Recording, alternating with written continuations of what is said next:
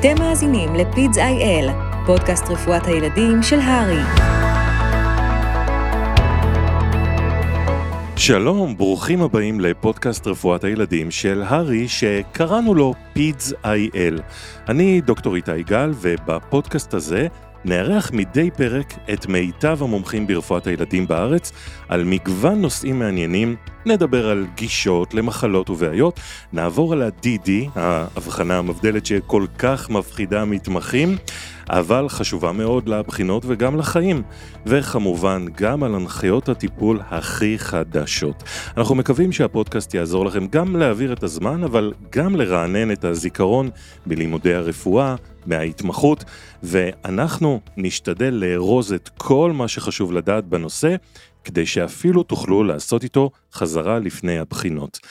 היום מתארחים אצלנו הפרופסור מתי ברקוביץ', מומחה לרפואת ילדים ולטוקסיקולוגיה מהמרכז הרפואי שמיר אסף הרופא, היי מתי. אהלן, צהריים טובים. והדוקטור דנה קרופיק, מנהלת מיון ילדים בזיו בצפת, היי דנה. היי איתי, שלום לכולם. שלום שלום, אז uh, הפעם בפודקאסט שלנו, אחד הנושאים שבאמת לא לומדים אותו מספיק בבתי ספר לרפואה, והרבה מתמחים פוגשים אותו פעם ראשונה בתורנות חדר מיון עמוסה, מבלי שהספיקו לעבור עליו כמו שצריך, מה שנקרא, הרעלת פרצטמול.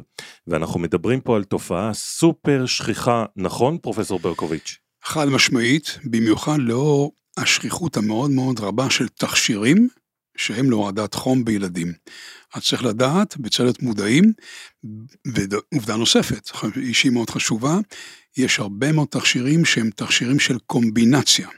זאת אומרת, שמכילים, המטרה העיקרית שלהם, השימוש העיקרי שלהם הוא למשל לצינון, נזלת, גודש בדרכי הנשימה, אבל הם מכילים גם פרצטמול, ולא כולם מודעים לעובדה הזו שמכילים פרצטמול. נכון, וזה הולך ומצטבר, אז רגע לפני שניכנס uh, בעצם לקרביים של הרעלת פרצטמול, נתחיל איתך, דוקטור קרופיק, כי הילדים האלה מגיעים קודם אלייך למיון, ובדרך כלל ההורים uh, מספרים שמה קרה, איך הם הגיעו למצב הזה. אוקיי, okay, אז לא תמיד ההורים מספרים. Uh, יש לנו בעצם ארבעה סוגים של ילדים או נערים שמגיעים למיון.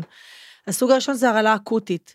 זה מישהו שלקח או קיבל בטעות מנה מאוד מאוד גדולה של פרצטמול בבת אחת, עם דגש על בבת אחת, במבוגרים זה בין 7.5 גרם ל-10 גרם, בילדים קטנים זה בין 150 ל-200 מיליגרם לקילו, תלוי על איזה ספרות מסתכלים. הילדים הקטנים, הסיכוי שזה יקרה הוא מאוד מאוד נמוך, כי צריך כמויות בעצם מאוד גדולות וכדורים הם לא בולעים. אז אה, את הסוג הזה של הרעלה רואים בדרך כלל, לא רק, אבל בדרך כלל במתבגרים, או עקב ניסיונות אובדניים, או בגלל שהם ניסו לקחת כל מיני תרופות כדי להרגיש טוב, תרופות אחרות שבאות בשילוב, כמו שאמר אה, דוקטור מתי, עם פרצטמול. הנה, אני רואה את אה, פרופסור ברקוביץ' מהנהן בראש, אתה באמת רואה את השוני הזה בין הפרזנטציות של ילדים קטנים וילדים יותר גדולים או בני נוער? חד משמעית. אין ספק שבקרב הבני נוער אנחנו מדברים הרבה מאוד על ניסיונות אובדניים. זה, זה הדבר הכי הכי שכיח, ניסיון אובדנים. בילדים קטנים, לצערנו הרב, זה הרבה מאוד פעמים, פעמים רבות, טעות של ההורה. שהוא נותן פעם אחת בסירופ, פעם אחת בנר, ויכול להגיע למינון שהוא מאוד מאוד גבוה מבחינת הילד. תכף נגיע למינון הזה. דנה, בחזרה אלייך, באנמנזה, הם מגיעים אלייך למיון, מה את אה, עוד מנסה לברר? אז רגע, עוד לפני זה, יש לנו ברשותך עוד סוגים של אה, הרעלת אקמול שמגיעות למיון. הסוג השני, ופה האנמנזה של ההורים מאוד מאוד חשובה, זה מה שנקרא הרעלה המצטברת, ה-repeated supratherapeutic ingestion, זה בעצם ילד שבמהלך מחלת חום, ההורים לא מצליחים להוריד את החום, נותנים עוד מנה ועוד מנה ועוד מנה ועוד מנה, וכשעוברים את ה-90 מיליגרם לקילו ליממה, גם המנה הזאת היא מנה טוקסית לכבד. במתבגרים אפשר לראות את זה, במתבגרים שכואב להם מאוד, והם לוקחים עוד מנה ועוד מנה ועוד מנה של פרצטמול. ואז האנמנזה היא מאוד מאוד חשובה, תכף נחדד את כל הדברים שצריך לשאול באנמנזה. אבל ברשותך לפני זה, עוד, ש... עוד שתי התייצגויות שאנחנו רואים במיון, שהן יותר נדירות. אחת מהן זה באמת שיש הרעלה של תרופה אחרת. וכשאנחנו מבררים את ההרעלה הזו, אנחנו תמיד תמיד לוקחים רמת פרצטמול, מכיוון שזה הרבה פעמים בא ביחד. התרופות הן מצומדות. ואז ילד אה, נער לקח איזושהי תרופה כדי להרגיש טוב, כרקריאיישן מה שנקרא, ועל הדרך הוא גם אה, הוסיף לעצמו רמת פרצטמול ברמה גבוהה. והסוג האחרון שאין אליו מודעות מספיק, בעיניי, זה נערים או ילדים שמגיעים עם סימנים מאוחרים של הרעלת אקמול. יממה שתיים אחרי שההרעלה התחילה, בלי בכלל שההורים או הם מודעים שהייתה הרעלה. כאבי בטן ימנית עליונה למשל. יש נערים שעוברים ברורים לאבנים בכסמרה, או כל מיני סיבות אחרות, פנקרטיטיס, סיבות אחרות לכאבי בטן ימנית עליונה, כשבעצם זו הרעלת אקמול, ואם הולכים אחורה באנמנזה, אפרופו, אז אנחנו מגלים שהם נטלו או כניסיון אובדני, או בטעות נטלו רמות גבוהות של אקמול.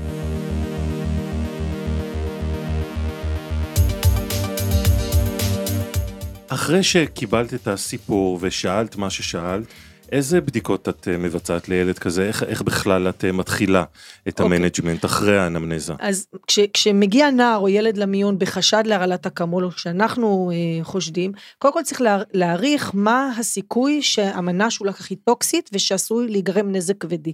אז קודם כל באנמנזה חשוב לדעת מתי נלקחה התרופה, ומתי זה גם השעה וגם משך הזמן של הלקיחה. כי מישהו יכול להתחיל לקחת בשעה מסוימת ולקחת במשך כמה שעות. או מישהו שלקח ולקח את הכל בבת אחת. אז מתי נלקחה התרופה? כמה במקסימום אנחנו חושבים שנלקח? אם לא יודעים, הולכים לחומרה. כמה כדורים מכילה הקופסה, כמה נשארו עכשיו, אנחנו מניחים שהכל נלקח. גם אם יש טעות בחישוב, המקסימום הוא מה שחשוב. אה, חשוב לדעת אם יש תרופות אחרות שלקחו, כי יש תרופות אחרות שמשפיעות על המטאבוליזם של פרצטמול ועשויות להגביר את הטוקסיות, אלכוהול שנלקח באותו זמן. אחרי שלקחנו את האנמנזה הברורה מאוד הזאת והמאוד מדויקת, אחרי שנטלנו את כל הפרטים החשובים באנמנזה ויודעים מה שעומד בפנינו, אז קודם כל צריך לראות שהחולה יציב. בדרך כלל בהרעלת פרצטמול המטופלים הם יציבים, כי הסימנים מופיעים מאוחר מאוד.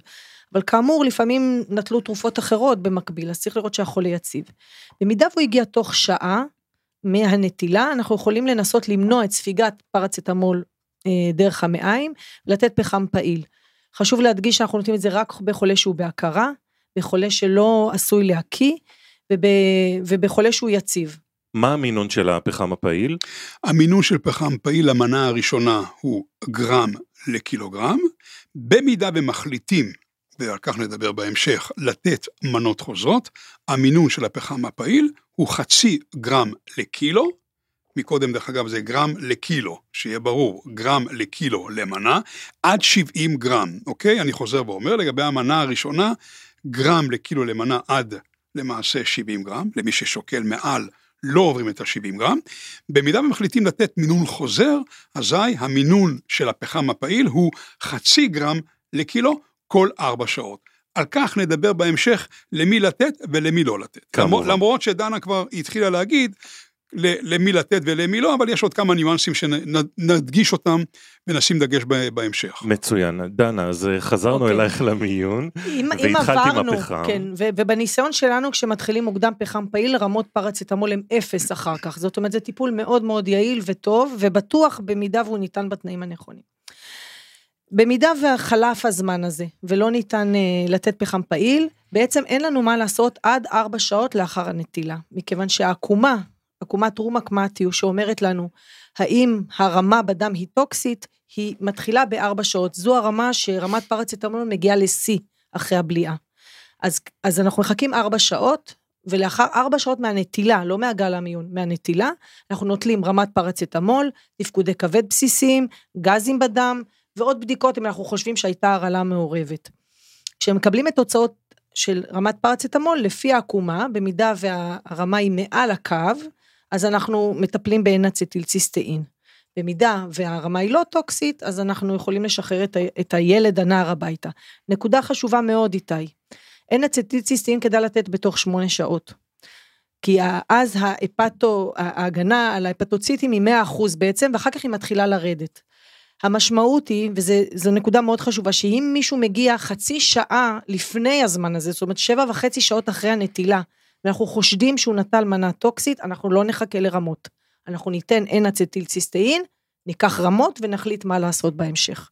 ברור. אז כאן uh, אתה נכנס uh, לתמונה, אז אולי ראשית uh, תעשה לנו סדר עם העקומות. איך בדיוק מעלים על עקומה, מה בדיוק עושים, uh, שלב אחר שלב. אני, אני רק אחדד, לפעמים, לפעמים אנחנו כן לוקחים, בתור מי שגם כן מייעץ למיון ועובד בצורה מאוד אדוקה עם המיון, אם זה מיון ילדים או גם מיון מבוגרים, במידה וקיים ספק לגבי העובדה האם אותו מטופל נטל או לא נטל פרצטמול, מותר לקחת רמה גם כעבור שעתיים, זה נותן לך אינדיקציה האם באמת יש בליעה או לא.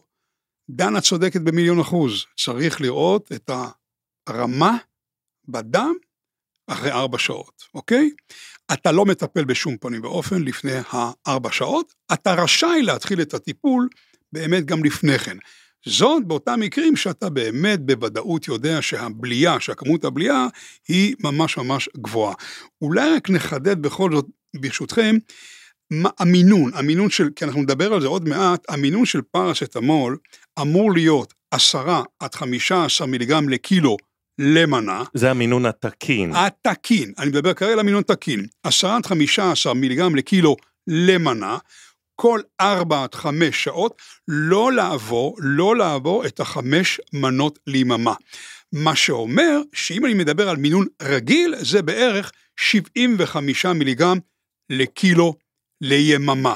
אנחנו נדבר עוד מעט על המצב שדנה דיברה עליו, על הסופר תרפאוטיק, זאת אומרת מינון קצת גבוה למשך מספר ימים, ושם המספרים הם קצת שונים. עכשיו, לגבי הנושא של העקומה של מתיו ורומק, או רומק ומתיו, שהיא העקומה הראשונה הראשונה, אה, מאוד מעניין. העקומה הזו התבססה לראשונה על 30 מטופלים בלבד. 30 מטופלים בלבד, כאשר סתם, אה, מעניין אנקדוטה, רומק בא על סמך 30 מקרים רטרוספקטיביים שהיו בארצות הברית, שלא קיבלו טיפול, לא קיבלו נק, וראו רמות של AST מעל אלף, ובאו ועשו את העקומה. אבל אז הוא נסע לחבר שלו, למתיו, באדינבורו, והם הוסיפו עוד 34 מקרים, וכל זה היה בשנת 1975-70 ומשהו, ואז כאילו היו, היו להם יותר מקרים. בא ה-FDA ב-1981 אמר, עד כאן, לא בדיוק, וביקש להוסיף קו תחתון, להוריד 25 אחוז. מדוע?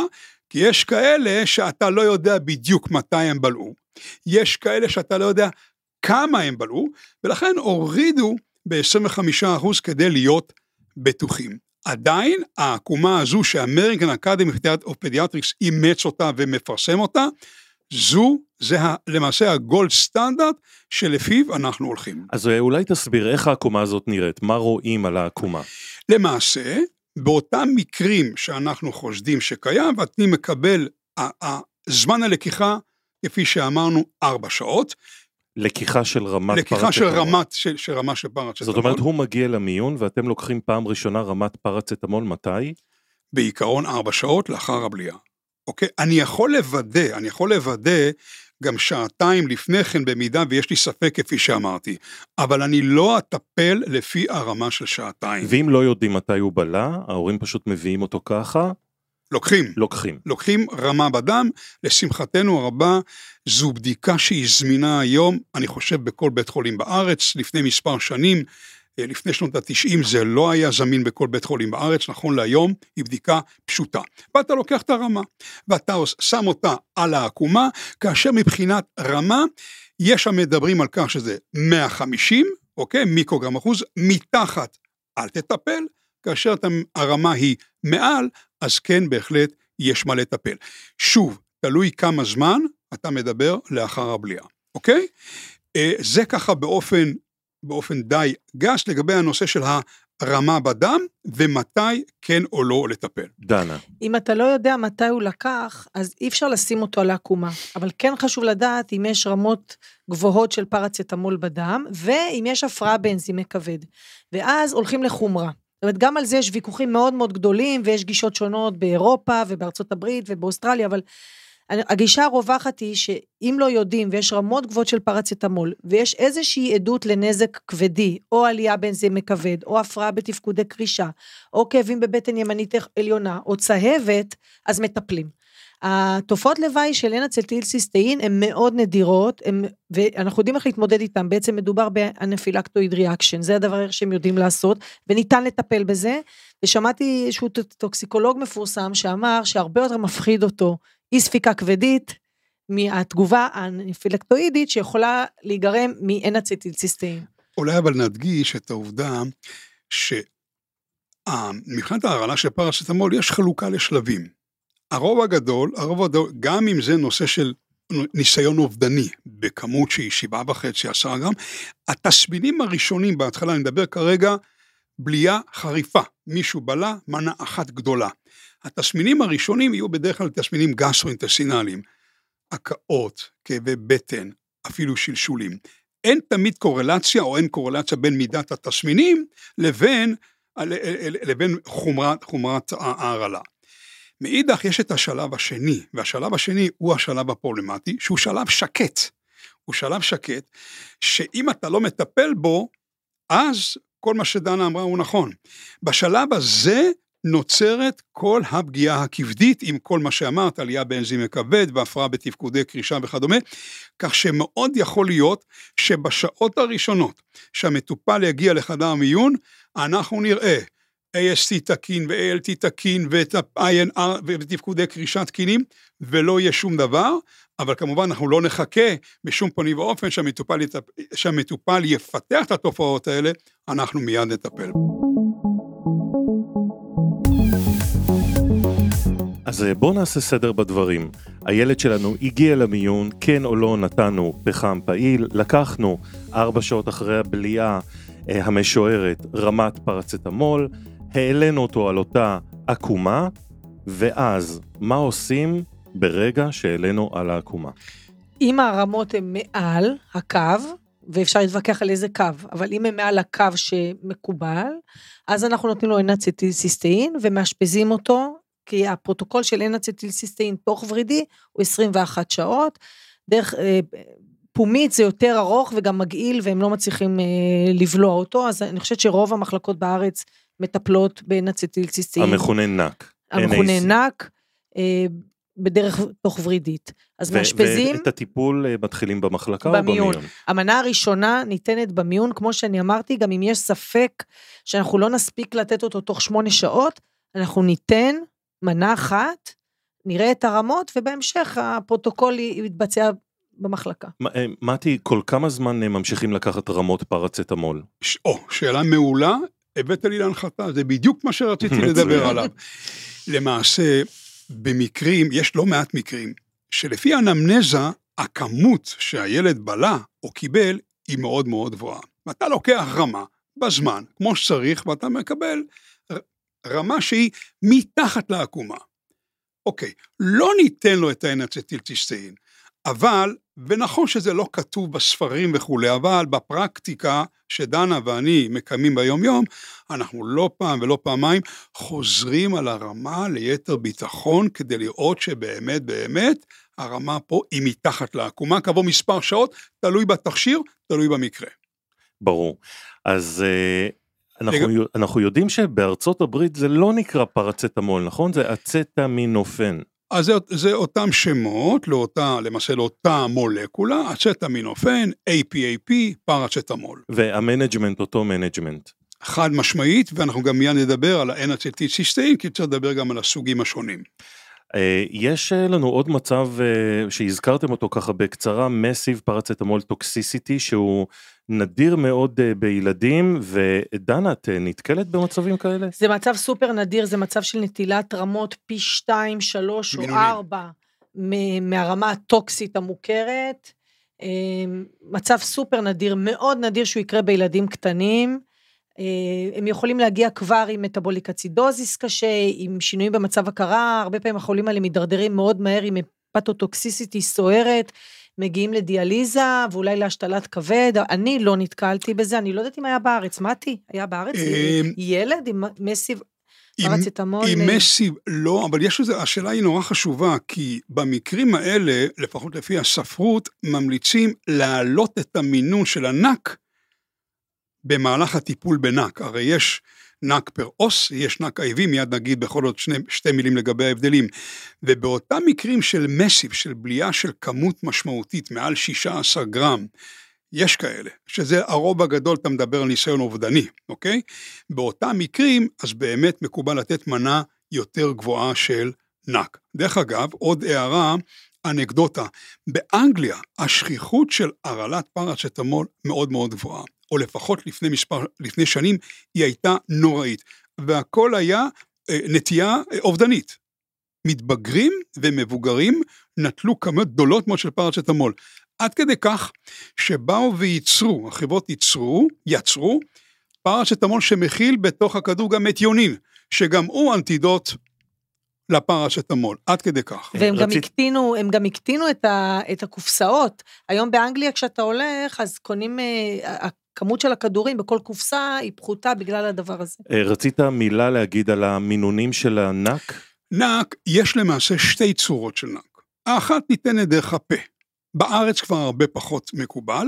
המינון loading dose, מנת העמסה, של 140 מיליגרם לקילוגרם למנה, ולאחר מכן עוד 17 מנות, במרווחי זמן של 4 שעות, מינון של 70 מיליגרם לקילו למנה. זאת אומרת שכמה כמה ימים הוא יהיה מאושפז ילד כזה? רגע, רגע. יצא פוסטר לפני מספר שנים, זה לא בארץ, זה אפשר לעשות את זה בארצות הברית, שקראו לזה נק to go. זאת אומרת, מגיע המטופל לחדר מיון, רואים את הרמה של הפרצטמול, רואים שאין לו גורמי סיכון נוספים, נותנים לו את מנת העמסה של ה-140 מיליגרם לקילו, משחררים אותו הביתה, נק to go, ל-72 שעות. איפה הבעיה? הבעיה היא שענק דרך הפה הוא מגעיל, הוא מגעיל. הוא מסריח והוא מגעיל. אני גם ראיתי איפשהו שנותנים NAC באינהלציה, מתי. יכול להיות שיש פרוטוקול כזה, אבל אמרו אז שהריח הוא גם ריח כל כך דוחה שלא לי- ניתן לשאת אותו. לא, בואי נגיד יותר לאינד- לאינדיקציות אחרות. כך שהנושא של ה per os הוא, הוא באמת באמת שזנחו אותו בהרבה מקומות. אני לא זוכר בארץ מתי אנחנו נתנו פעם אחרונה נק פראוס.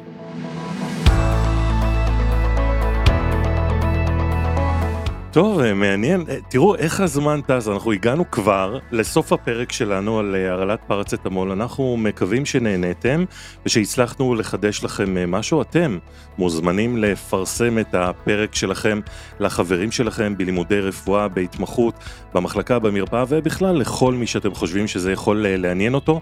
אנחנו גם מזמינים אתכם לעקוב אחרינו ברשתות החברתיות של הארי, בפייסבוק, באינסטוש, בטוויטר, ביוטיוב.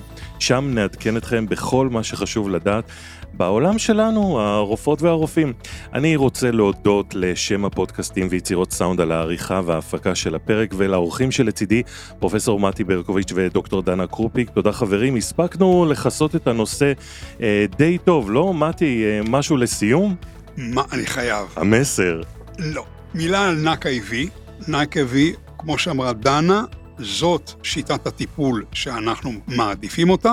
לגבי המינונים, אז כבר נפנה את כולם לספרות. לטקסטבוקים, כן, דנה, איך היה? היה מצוין, אני חושבת, למדתי הרבה ממתי.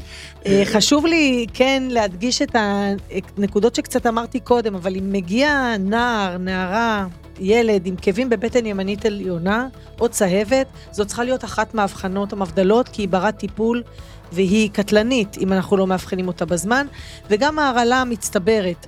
אה, בכל ילד שלוקח פרצטמול למחלת, במסגרת מחלת חום או במסגרת כאבים, כדאי לברר כמה הוא לקח ב-24 שעות האחרונות. מסכים עם כל מילה של דנה. אה, איזה יופי. תמיד טוב לסיים אז ככה. בטח, הסכמה טוב. אנחנו סיימנו, אני דוקטור איתי גל, ואם uh, יש לכם הערות על הפרק, נושאים שהייתם רוצים uh, שנסקר, אני מזמין אתכם לכתוב לנו בכל הפלטפורמות של הארי, באתר, בוואטסאפ, במייל האדום, וכמובן ברשתות החברתיות. תודה שהייתם איתנו, נשתמע בפרקים הבאים.